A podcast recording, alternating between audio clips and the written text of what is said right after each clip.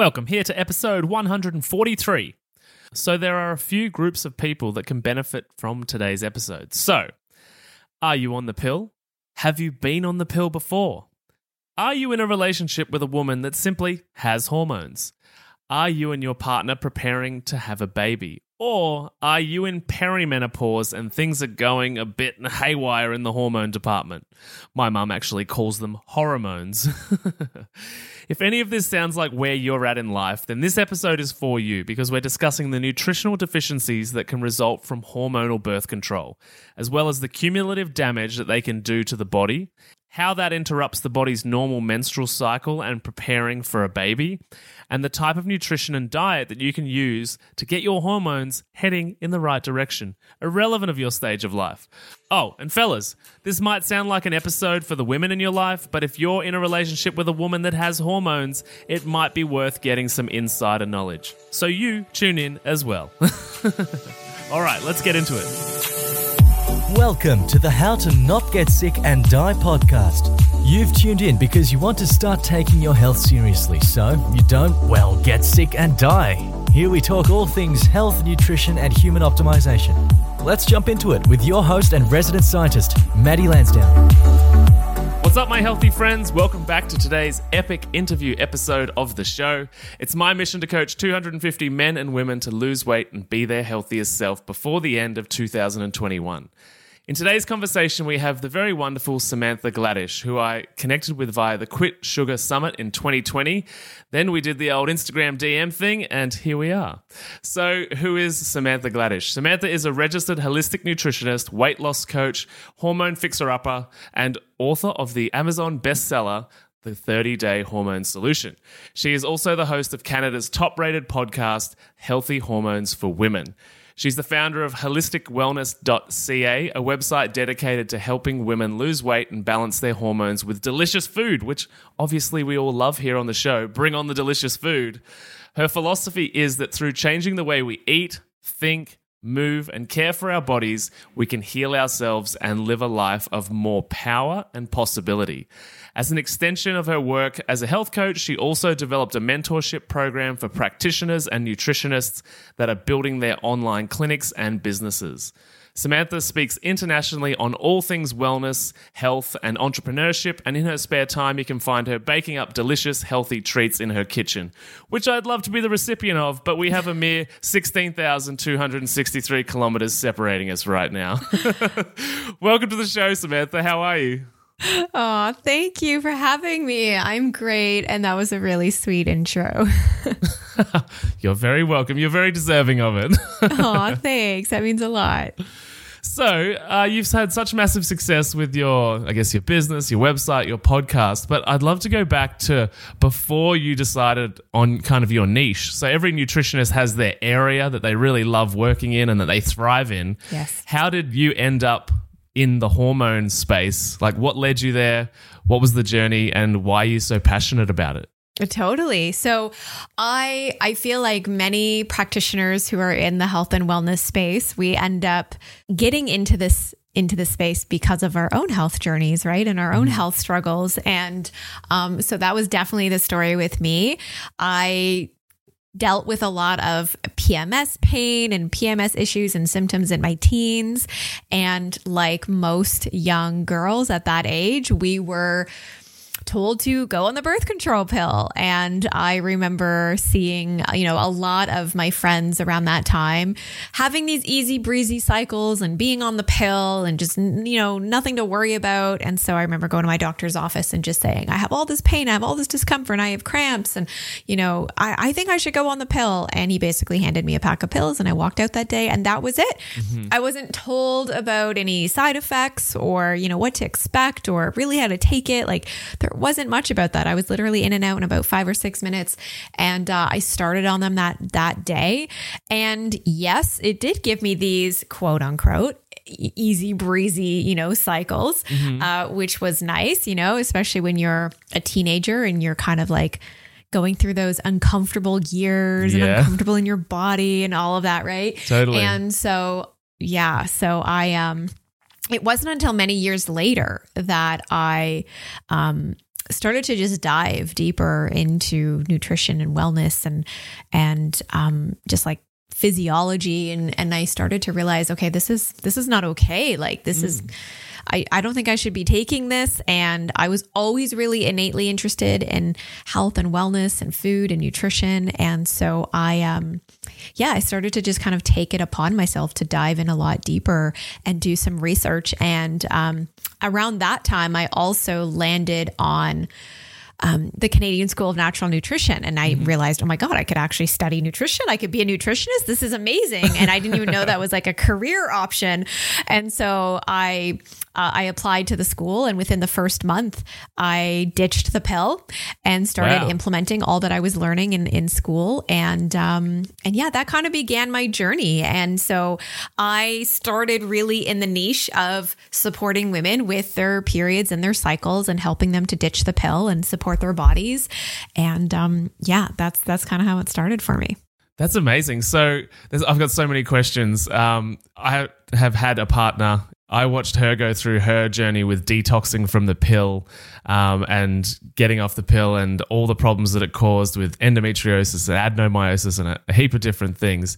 And so I'm sort of familiar with the sort of detoxification process. So what I'm curious about is, you know, the narrative. I guess the Western medical narrative is that you know doctors and medicines are the, the best thing ever and we shouldn't question them and trying to counteract any type of biological problem with nutrition is often laughable right. Um, in that realm, right? So, how did you so quickly connect that you needed to get off the pill? Like, you know, going to that sort of education body. Why, why only one month? And and I assume it was against medical advice, right?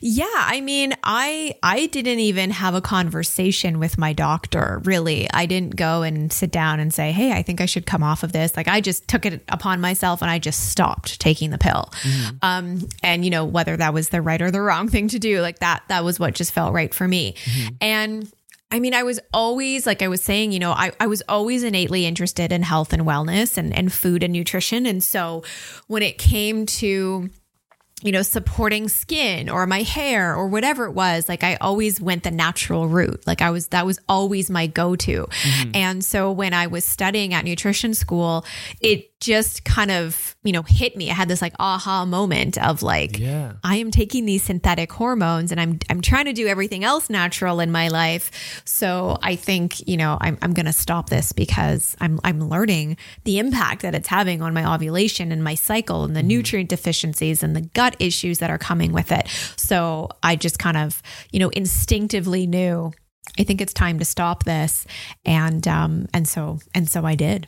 I think as well a thing that most uh, women don't realize that uh, sort of prescribe the pill is that many of the things that the GP will prescribe it for are actually side effects of you know why they're suggesting it. Instead of you know it's obviously it's, it's essentially a hormone replacement therapy to prevent childbirth, right? And yes. all of these other benefits, whether it be pimples, whether it be, you know, these sort of symptoms you're having around your period, the PMS, that kind of thing, they're prescribing it as a band aid solution to these sort of untested uh, symptoms that people experience in their everyday life. In, uh, instead of obviously, you know, going and finding the cause of the issue. Why is PMS happening? Why are these issues happening around your cycle? Why is your cycle not regular? You know, and and some even promote the idea that you know if you you can just take this all month every month and not even have a cycle you don't even have totally. to bleed every month yes right and yeah. so i think i think you know that kind of awareness needs to get out there that th- these things are these drugs are not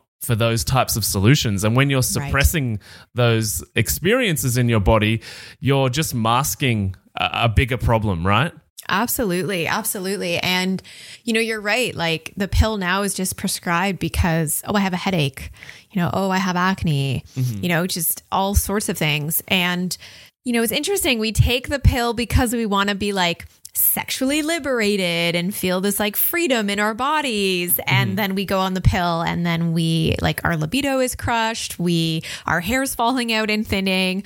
Our you know our libido our our energy is you know depleted. Our nutrients are depleted. So we're we don't have the energy capacity like maybe we did. Uh, just like so many things start to shift in our body. And it's like we take this because we think it's going to be the opposite effect. And actually, that's not what happens. And the amount of side effects that women are dealing with, and even just digestive issues and, you know, gut issues that come along with that, um, and sluggish digestion. And then, you know, we start to just not feel good. And then we go back to the doctor and with all of these symptoms. And, you know, of course it's not the pill that's causing it. So let's give you be. this, right? Of course not. And so either let's change the dosing of your pill or the brand of the pill, or, you know, let's add on this other medication because you're dealing with migraines or digestive issues. And it just becomes this whole, downward spiral of more medications and getting farther and farther away from the root cause of actually healing your hormones. I think it's good that you mentioned the, you know, the sexual liberation is the motivation. The irony is that the libido drops, and as well, yes. you know, mental health and depression and anxiety are really common symptoms as well. Because, yes. as you said, the nutrient deficiencies, they after you take it for a couple of years, they can be catastrophic, and particularly for B vitamins, which you know build your neurotransmitters, which yes. contribute to your happiness, your serotonin, your dopamine, all of those different, you know, sort of neurotransmitters that produce a happy experience in life. And so you can have all these symptoms that, you know, we're blaming on maybe a childhood trauma that wasn't really that impactful or, you know, all of these other things that are actually the pill.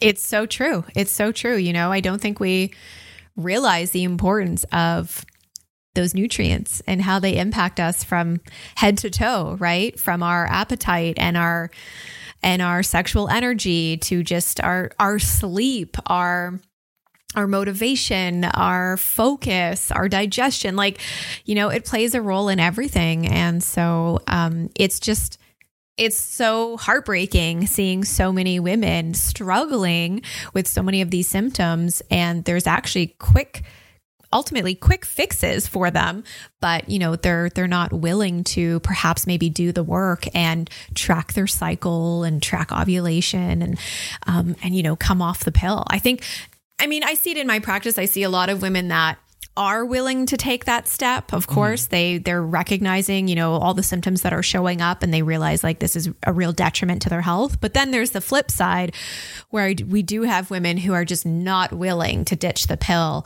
and we're trying to do all these other things and it's kind of hard because it's like you're pushing this really big boulder up the hill mm. and you know it's it's like you got to remove that one thing that's actually causing all these symptoms versus trying to like you know mask it with all this other stuff so I mean, it goes both both ways, and I'm not here to judge anybody about their decision that they want to make with the pill. You know, everybody needs to make a decision that that's right for them. For me, it's about bringing awareness and really educating women about the detriments, and then from there they can really make a powerful and more, um, you know, better decision for their health and their body.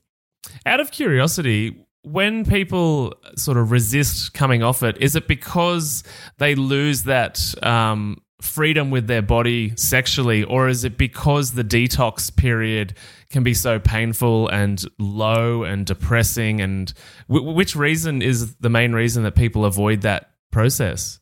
Yeah. So, interestingly enough, it often has to do with skin. Mm-hmm. So, when you're taking synthetic hormones, especially estrogen, it will give you beautiful skin. Mm-hmm. And that is why often the pill is recommended for you know, hormonal acne. And and so don't get me wrong, yeah, it, it can be helpful for that, but you're not deficient in synthetic estrogen and that's why you're having hormonal acne. Mm-hmm. You know, there's something else that's going on there from either liver detox, gut health, nutrition, whatever it might be, that's causing that hormonal acne. And we got to get to the root of that to fix it. Mm-hmm. And so many women are scared to come off the pill because they know they're going to go through a period where they're going to break out and they're just not willing to have, um, you know, blemishes and skin breakouts. I know that definitely happened with me. I came off of the pill and there was a good six months of breakouts and nothing crazy. I mean, nothing crazy. You just kind of have to get over that hump while your body is sort of recalibrating itself.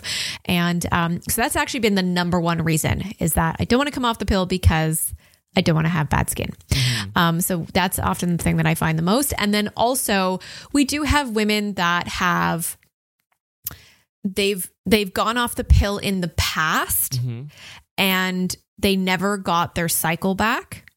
And so they have this idea that being on the pill, even though the the bleed that you get on the pill is not a true period, it's called a pill bleed. So there's a lot of women that feel like they're having a cycle but it's really a fake cycle and they're just not willing to let go of the pill because it almost you know gives them this false sense that yeah they're they're somehow regulated but they're they're really not um, so yeah i mean all, all, sorts of reasons you know pcos there's a lot of symptoms that show up with pcos and um, facial hair growth and cystic acne. And again you know women are like i don't want to go through that and the pill has like suppressed all these symptoms. So i mean i get it. I, I totally get it. It's uncomfortable to want to let go of the thing that you think is supporting you and healing your body. But unfortunately, you're just pushing issues deeper and deeper and deeper into the body that, you know, if you're on the pill for 10 plus years and now it comes that time where you're thinking about starting a family, you know, to really swing the pendulum back to bring your hormones back into balance, it could be really, really challenging and difficult for you to do that. It's interesting you mentioned the amenorrhea because I actually know someone that came off the pill and didn't have a period for eight years. that's a really long time. Yeah, it's crazy. oh my God. Yeah, I think that's the longest I've ever heard. I've definitely. We've had women that like maybe two years, three years tops, where I've seen mm. where they, they haven't had a had a period. And typically what's happening is, you know, the pill can actually bring on PCOS. So it can actually impact your receptors and how you are uptaking insulin. Mm-hmm. And so what ends up happening is women come off of the pill and now they're insulin resistant and now they start developing insulin resistant PCOS and they don't have a cycle. Mm-hmm. So, and then that insulin ends up driving up testosterone, and then they have cystic acne, and then they have facial hair growth. Mm-hmm. Um, and all of these symptoms that start to arise. So it's, you know, the pill can actually bring on PCOS. And there's been some interesting research and studies showing the impact of, of the pill on, on insulin. I think it's really interesting, too, that you mentioned their um, fertility because um, sort of going with the narrative that we started with that the doctor is just, you know, telling us it's all going to be super easy and simple. There's so many gynecologists and fertility doctors that are like, oh, yeah, just go off the pill and in a couple of months you'll have a baby and it'll be amazing. Right. And so many people come off the pill and either have amenorrhea, so no cycle, so obviously their body's not preparing to be able to carry a child, right? Um, and there's these nutritional deficiencies play out, you know, for or, or take so long to recover. Not to mention that most people coming off don't have adequate nutrition to replace those catastrophically low supplies. So then they might have to enter IVF unnecessarily right. and go through all of these unnatural processes. So I think it's really important that people understand that they have to rebuild their body after coming off the pill. Yes, absolutely. You know, a simple way to kind of put it is that your ovaries are essentially they've become lazy in a way, right? Mm-hmm. Your ovaries, you know, produce your estrogen and progesterone and when you're taking the pill, well, it's almost like you're telling your ovaries, hey, you don't need to produce those hormones anymore because we've got these synthetic hormones over here that are going to do mm. the work for us. So, yep. you know, so then your ovaries kind of shut down and then you stop taking the pill. And now to kickstart your ovaries to get working again, they need nutrition. You know, they need, they need that, that support. And if you're not giving it to, to them, then yeah, it's, it's going to take some time for them to regulate, to self regulate. So, Mm-hmm. Um, yeah, it's important that that that you brought that up, and and it's unfortunate because so many women do come off of the pill with the hopes that oh, in another month or two, I'm going to get pregnant, and you know that's that can often just not be the case. Mm, absolutely. So, I guess going on with this narrative, we're kind of bringing this to probably many people's minds right now for the first time, or the, the listeners are either on the pill or they've got daughters that are on the pill. Mm-hmm. And so, mm-hmm what would you suggest is step one to prepare for this process? Uh, because obviously everybody's body is different, everybody's genetics and experience is unique, and so everyone's going to have a different experience coming off. So, what would you suggest is step one and two? Yeah. So would you mean like step one for somebody maybe considering going on the pill or Uh, going, no, sorry, coming off. coming off of the pill? Okay. So if you're coming off, then what I typically recommend is before you officially stop, support your body give your body as much nutrition and support that that you absolutely can so um, some of the key nutrition um, some of the key nutrients that the body is going to need that the pill will deplete are is zinc zinc is really important for estrogen metabolism and um, it's also really important for the thyroid. So supplementing with zinc magnesium is a woman's best friend. Um, it's amazing for detoxification for women's hormonal health um, for progesterone. It's also uh, really great for sleep and anxiety. And uh, the pill will also deplete your magnesium stores so really important to supplement with that. Um, also some really good omega-3s because um, that's very anti-inflammatory and uh, we need fats. Our hormones need fat to function. And so, zinc, magnesium, omega 3s, like that could be a really great start um, supplement wise for women to get on. So, stay. You're still on the pills, still stay on it. Go on the supplement protocol.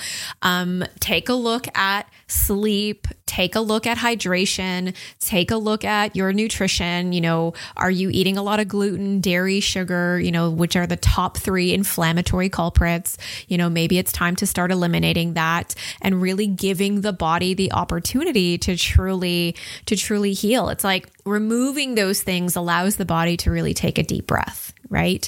And so remove those things from the body. And then maybe after you do that for a good two or three months, now you can come off of the pill, right? You've provided your body with enough like really good nutrition, and then now you can come off of the pill. Um, and then at that point, it can be really hard to say where you go from there because it really depends. Somebody might get their cycle back in the next month, no problem. Somebody else may not, right? And and everybody's symptoms are going to be different. So at that point, it might make sense like working with a practitioner so that you just have a plan in place, um, so that you can really have a strategic, you know, protocol to to follow for yourself, um, and have some some accountability there for sure. Um, Yeah. And the other thing too that I will mention is that a lot of women dive into testing, into hormone testing, like right away, um, or they dive into hormone testing even while they're on the pill, and you actually can't test your hormones while you're taking synthetic hormones. Um, so Yeah. you're not going to get a true reading. So you want to make sure that if you're going to do any sort of hormone testing, you know, in our practice and with our program, we use the Dutch hormone test with all of our clients, and um, I don't suggest doing that test until you've been off of the pill or any sort of hormonal contraceptive for at least three months. And then at that point, you can go ahead and test. And testing is wonderful because instead of guessing, um, you Yeah. can actually test and really get some data and see what's truly going on. And from there, it will give you, um, you can have more of a sort of strategic protocol that you can put in place and follow based on, you know, your unique sort of blueprint. So picture this, right? Unlocking your potential, conquering emotional eating, and gaining insights directly from a health and nutrition expert such as myself. That's what we do inside the Healthy Mums Collective Facebook group, which is currently free to join. If you've ever felt trapped by food challenges, struggled with maintaining a healthy lifestyle, or yearned for a community that understands the reasons why you've yo yo dieted for years, then there's a new chapter waiting to be written. And this is your chance to start writing it by joining us all on Facebook Lives, on engaging posts that push you out of your comfort zone and into growth, and Q&A sessions with me. All of this works as a platform to begin changing your emotional eating problems for good. Oh, and also, as a special gift, you'll receive my transformative How to Turn Food into Self Confidence ebook. And that's also for free. I get it, skepticism might linger. You might think, Maddie, I've heard these ads and I'm not sure. Well, at least a quarter of the members inside the Healthy Mums Collective Facebook group have been paying clients of my emotional eating program at some point over the last three or four years. So if you're not sure, you can post in the group and ask to find out if I'm the real deal or not. It's totally up to you.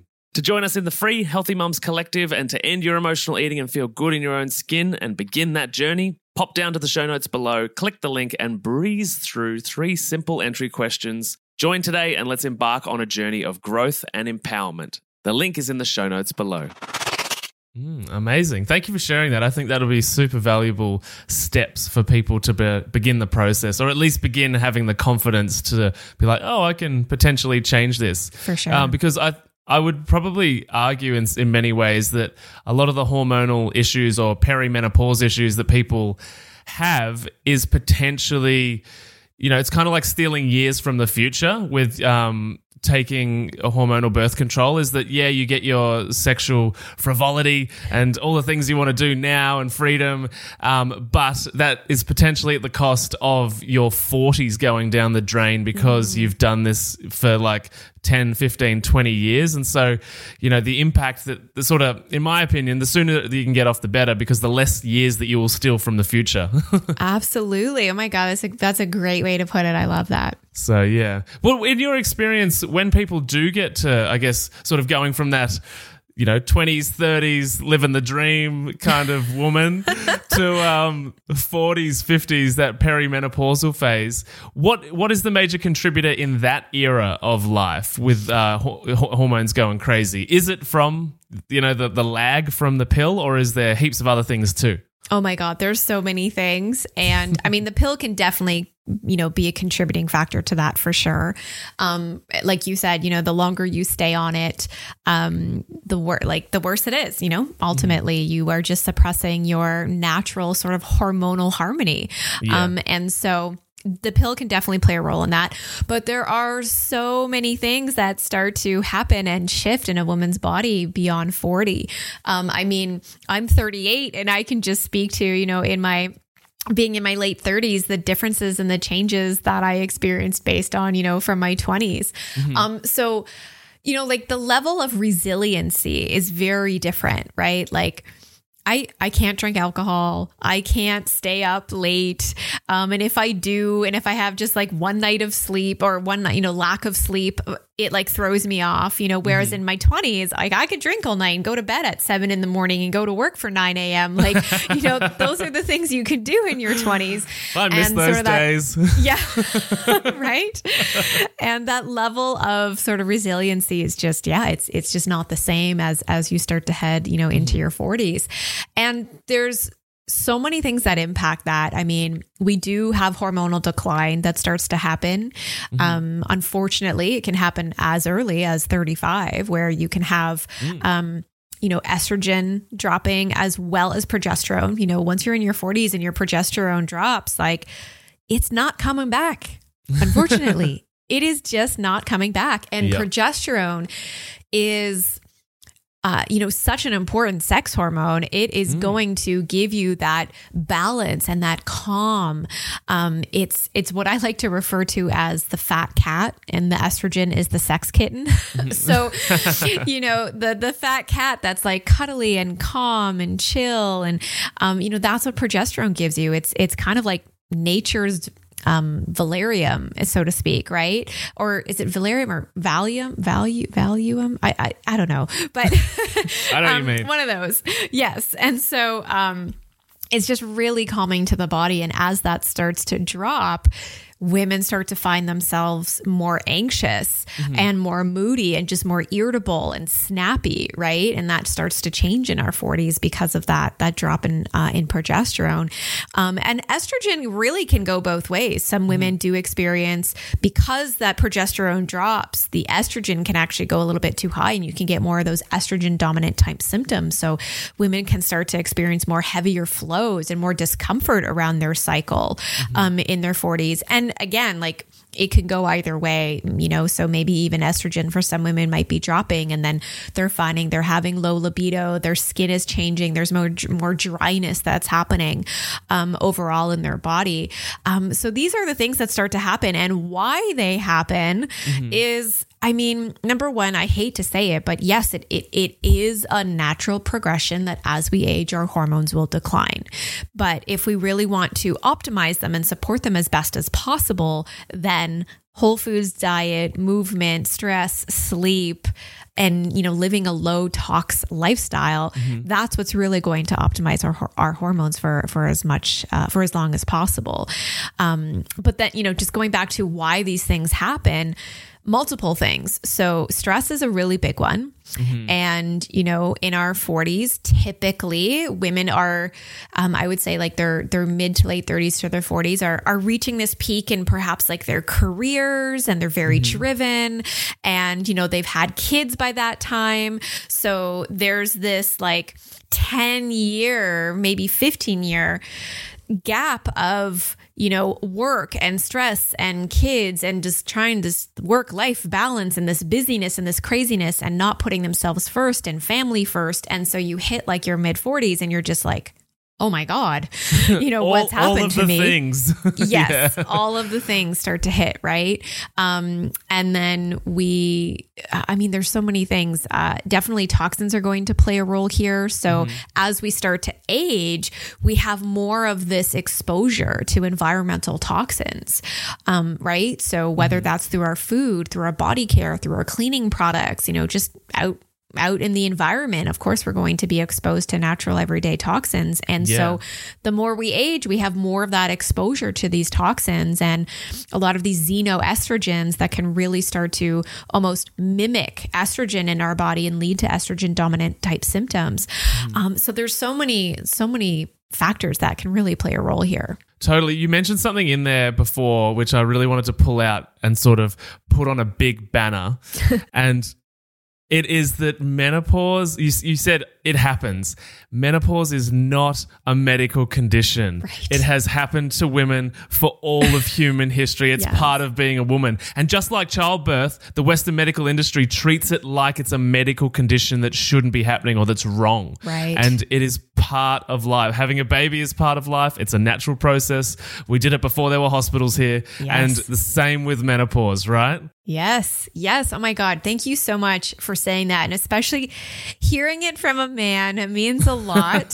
um, you know, that's that's really that's really powerful coming from you. And I so appreciate you saying that. And it's so true. It's it's not a medical condition. This is a part of life. This is Yes. a part of aging. And let's not hate our bodies through this process. I know that it can be really challenging and it can be difficult and so many changes start to happen, but those those the symptoms will be worse and the transition will be worse when you're just not taking care of yourself.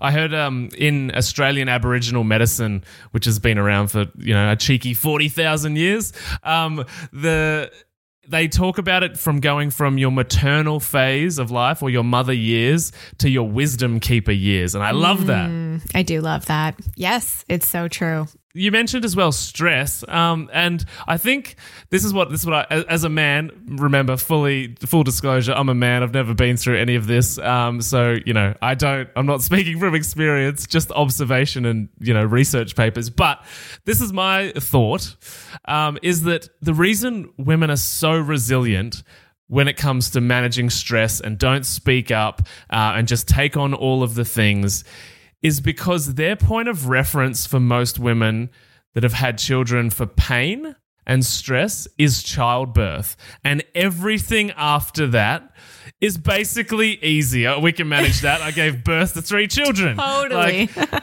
and so we and it's it's obviously to their detriment because you know they you know women are you know being the mum they're con, you know managing the family managing the career doing the things without any complaint never prioritizing themselves and so their point their sort of marker for this is quite painful is childbirth and anything below Totally. that they just soldier on Right. through It's so true. And you know what? Like, I'm not a mother and I don't have kids. So I definitely can't speak to that. But I can definitely speak to all the clients I've worked with and all the mothers I've worked with. Yes, they really are soldiering through and just pushing, pushing, pushing and and people pleasing, you know, and putting mm. everybody else first. And I get that. You're a mother, you know, you want to take care of your family. And I think it's just about reframing that. You know, it doesn't mean that because you're taking care of yourself that you're neglecting your family. Mm-hmm. I think that's often how some women see it is that, you know, it's a selfish thing to put Yeah. myself first. It's a selfish thing to have self care. Um, and it's not. And it only means you're going to show up more powerfully for yourself and for your family. And you're also going to lead by example, which is which is a really beautiful thing for your children to witness. I think, in my experience, because the demographic of women that I work with are predominantly in their 40s and predominantly mothers. There's a few either side of that. There's a few young optimizers, love them. Yeah. Uh, they're all awesome. And a few people a bit older too. But I guess my question to you as sort of a fellow practitioner is how do you how do you manage that psychology? Because I think a lot of people know that the information and advice that we give, it's like, yep, that makes sense. But it's the psychology of mum putting herself 1st Mm-hmm. So, what are your tips to navigate that um, for you know mums that are like, I know I've got to look after myself, but I just I can't, kind of thing. Yeah, absolutely. So, you know, I always say to my clients, like, I don't care what you know, I care what you do. I love that. So, I want you to pull out your calendar right now. And even if it's just 30 minutes this week, where can you schedule in this one thing mm-hmm. for yourself? Just this one thing. It's just 30 minutes once this week.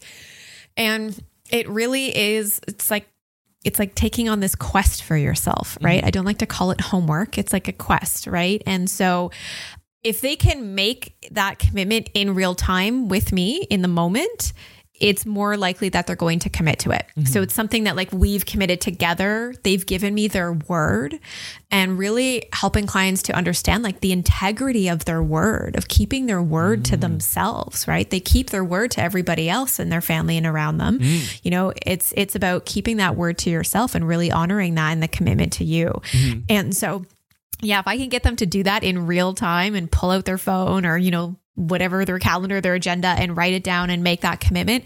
Um, and we, you talk, talk that through together. They're, they're more than likely to commit to that. So often that's really what it starts with. It's just that one thing, that one small commitment, that 30 minute window that you can give to yourself. And then from there, you know, you can expand on that. I love that. I love that integrity of your own word. I literally just wrote it down. It's Oh, awesome. Yeah, I I've, I've I have similar process um, that yeah, I sort of highlight, try and highlight. It's like you keep promises to everyone else, but you can't even keep a promise to yourself. And so, um, the exercise I get people to do is one small promise. So every day we make a tiny promise, and it can be literally five minutes of silence in the car, no phone, no radio, like. One and and you got to start building this integrity, as you say, this trust within your Yes. own physiology. Oh, I love it. Yes. And I also like to batch my self care. So, for example, I will go in my infrared sauna using castor oil mm-hmm. and putting on a meditation app. So I do all three at one and I'm like batching the self care and I'm like, oh, this is perfect. Just The get it all self care done. stack. Yeah, basically. So, what about nutrition? So, do you do you find that people with the hormone deficiencies or balance tend to have similar nutritional deficiencies or macronutrient deficiencies in their diet? And then on the other side of the equation, do they tend to have a diet that supports recovery and stabilization of their hormones that's sort of, you know, most common amongst your clients or the people you see? Yeah, so that's a great question. I mean, it kind of does go across, you know, across the board in terms of we have a lot of women that work with us who are kind of already on that journey of going gluten free and dairy free, and they're eating like a whole foods, clean, sort of paleo type diet, you know, ap- approach. And then on the flip side, we do have women that are just, you know, have not started there at all and are really hesitant to make to make that transition and to go through that process. Don't want to Um, give so up bread. totally totally it can definitely go both ways and you know for me like i do a lot of recipe development so i spend a lot of time in the kitchen and for me it's always about delicious food right? I i'm not going to have somebody come on board and work with us and give them just like some chicken and steamed broccoli. I think like a lot of women are in that mindset that in order to eat really healthy and eat really well it's going to be really boring and it's just going to be you know just bland. Um, and that's not the case. You know for me i want i really want you to enjoy food. It's yeah. food is meant to be you know enjoyed and pleasurable. And so I, I just want women to see it in that way. And if i can get them a bit sort of like out of their comfort zone cooking something new and trying something new um, they can then often see like how amazing and how delicious it can be. So um, for example in my book there are 60 gluten-free grain-free recipes and i hear from women all the time how like they have like 10 different staples that they now cook in that book and their kids eat it and their husbands eat it and like the whole family loves it. And i'm like exactly like i i know these things you know? Um, this is why i've made this book because i know that once you start cooking this and actually seeing how delicious it can be um, you're going to be more inclined to want to stick to it. So um, for me ultimately I just want women sticking to a whole foods anti inflammatory diet. And so when I say whole foods, it's, you know, food that's coming from nature mm-hmm. um, and trying to not necessarily restrict but limit the packaged foods right now when i say packaged you know i think about things like oh but almond flour and coconut flour and you know mm-hmm. th- different things that do come in packages which can yeah. be really great but you know the um you know the the not so good, not so healthy package type foods, right? The treats super and the sugar processed, and all of that. Super refined. Exactly, right? And so um, focusing on just food that comes from nature, eliminating gluten, uh, gluten, dairy, and sugar, because those are really three of the biggest culprits for sure um, that are going to cause issues with blood sugar imbalances, gut mm-hmm. issues, and digestion. Um, dairy can be quite inflammatory and very mucus forming. So just like mm. eliminating mm. these things. And it's not to say that everybody reacts to dairy, but initially, let's just take this out, and at some point we can reintroduce it and see how you know see how you do with it. Um, and so definitely t- taking those three out. And then you know getting in protein is so essential. And i feel like yes. so many women under eat protein. Oh totally. Um, yes. Like mi- women are restricting carbohydrates and then they're eating like moderate fat and not enough protein. And of course, you're going to feel out of balance and lacking energy and falling asleep at your desk at three o'clock in the afternoon. Totally. Like that's why that happens. Yeah. Right. And so, you need more protein. Do not be afraid of protein. It is what it breaks down into amino acids, which go on to build your neurotransmitters, which play a role in mm-hmm. everything, um, you know, from mood to appetite to sex to energy to sleep to all of it. Mm-hmm. And so, uh, and not only that, it's going to help balance out your blood sugar. So you're going to feel very satiated. So you're not mm-hmm. reaching for sugar, your coffee, and all of that, you know, an hour after you eat. Um, plus, it's maintaining and, and, and supporting your muscle mass, which is yeah what declines as we age. And that's, that is the number one thing that we want to maintain as we age is our muscle mass. Having mm. that muscle mass means we can burn efficiently through our calories really well. Mm-hmm. Um, it's the number one thing for longevity and yeah. healthy aging, right? Mm-hmm. And so we really want to maintain that muscle mass as much as we can. And that muscle mass will decline as our hormones start to decline. So let's preserve that by getting in enough protein. Um, so even if it's little things like throwing in some collagen powder and some beef gelatin into your coffee, which is what mm-hmm. I do, I'm like, where can I optimize the protein at everything that I'm having throughout the day, even like my liquids that I'm drinking, right? Um, so I love that like you sneaking, stack everything. totally, totally. I'm trying to make it as easy as possible.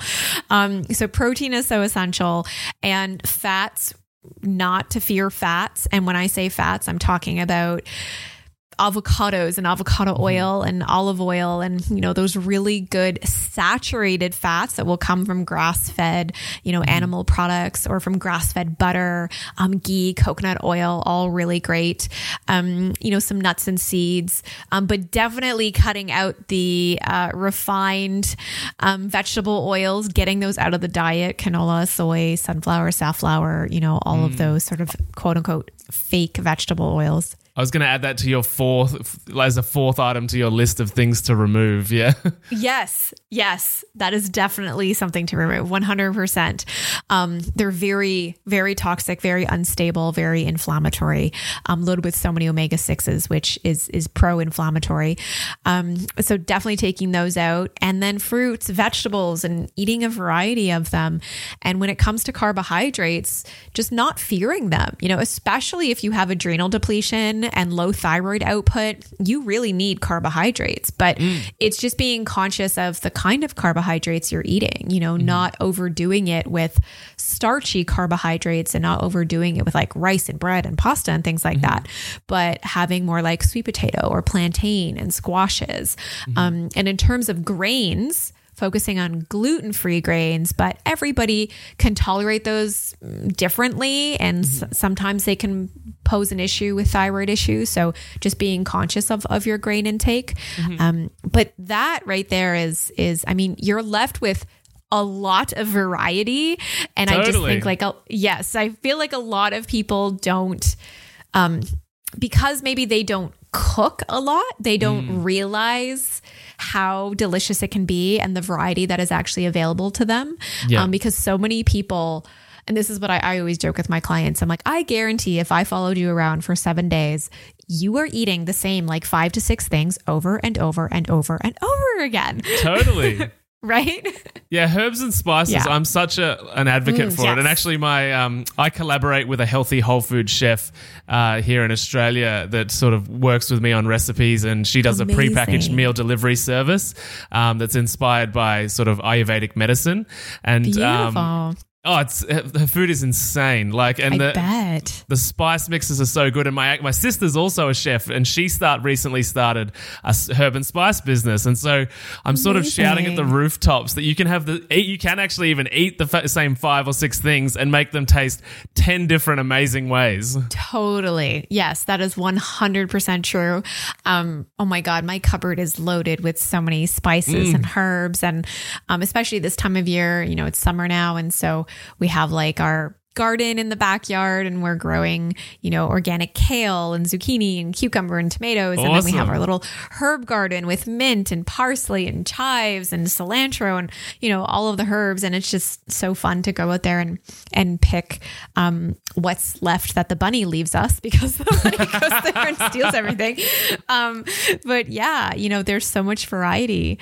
Um, and there's, yeah, and they're so healing. oh so healing absolutely Yeah. So I was going to say as well, you were, in there you were talking about like the psychology. You touched on the psychology of like fats don't make you fat. So here's what I'm proposing in the world, uh, right? Is that people don't actually realize the word carbohydrate and the word protein are actually biochemistry terms. And in order for us to break that psychology, I think, I think, tell me if you agree, I think we should stop calling it fats and start calling it the other biochemistry term which matches those two, which is lipids. Oh, um, yes. They're lipids, right? And so we, will we'll stop connecting fats make me fat because it's the same word.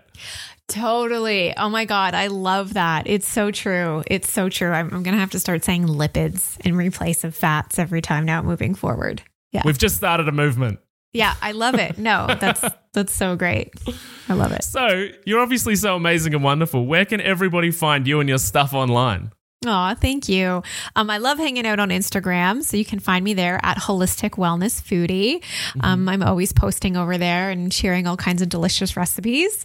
Um, you can head on over to my website, holisticwellness.ca. And um, if you are looking to cook up some really delicious food, then definitely grab my book, The 30 Day Hormone Solution. Uh, the first half of the book is all about women's hormones and cycles and thyroid health and adrenals and liver detox and sleep and all of the good stuff. And then the second half of the book is 60 gluten free, grain free recipes. Thank you. Awesome. So for everybody listening, I will chuck all of those links and show note down in the show notes below so you can just scroll down, click them, follow Samantha on Instagram and hit up her website and get her book. It was an Amazon bestseller, so you got to get your hands on it. It's awesome. um, and also to wrap up, what is one piece of health information, just one that you wish more people knew about? Ooh. Well, I feel like this is a really obvious one, but maybe we don't implement it enough. Mhm. And that is to drink more water. Absolutely. Yes. Yes. To hydrate. We're so hydrate. underhydrated. Yeah. yes. Drink more water, especially in an in a society where we love our caffeine, which can be very dehydrating. I do love my coffee. Um, but yes, to It's a hydrate. bit of a diuretic. for sure. And drink more water. Absolutely. Amazing. Well, thank you so much for being on the show. I've really loved our conversation. Thank you. Me too. It was a pleasure to be here. All right, we'll catch you soon. Take care. Bye. Thanks for listening to the How to Not Get Sick and Die podcast. If you love this episode and health information is your thing, then please consider subscribing to the show. And when you're done, head over to iTunes, Google Podcast, or whichever app you use, and we'd be grateful if you could leave us a five star rating and write a review sharing your opinion on the show, as it really helps the podcast grow. Thanks so much, and I'll see you on the next episode.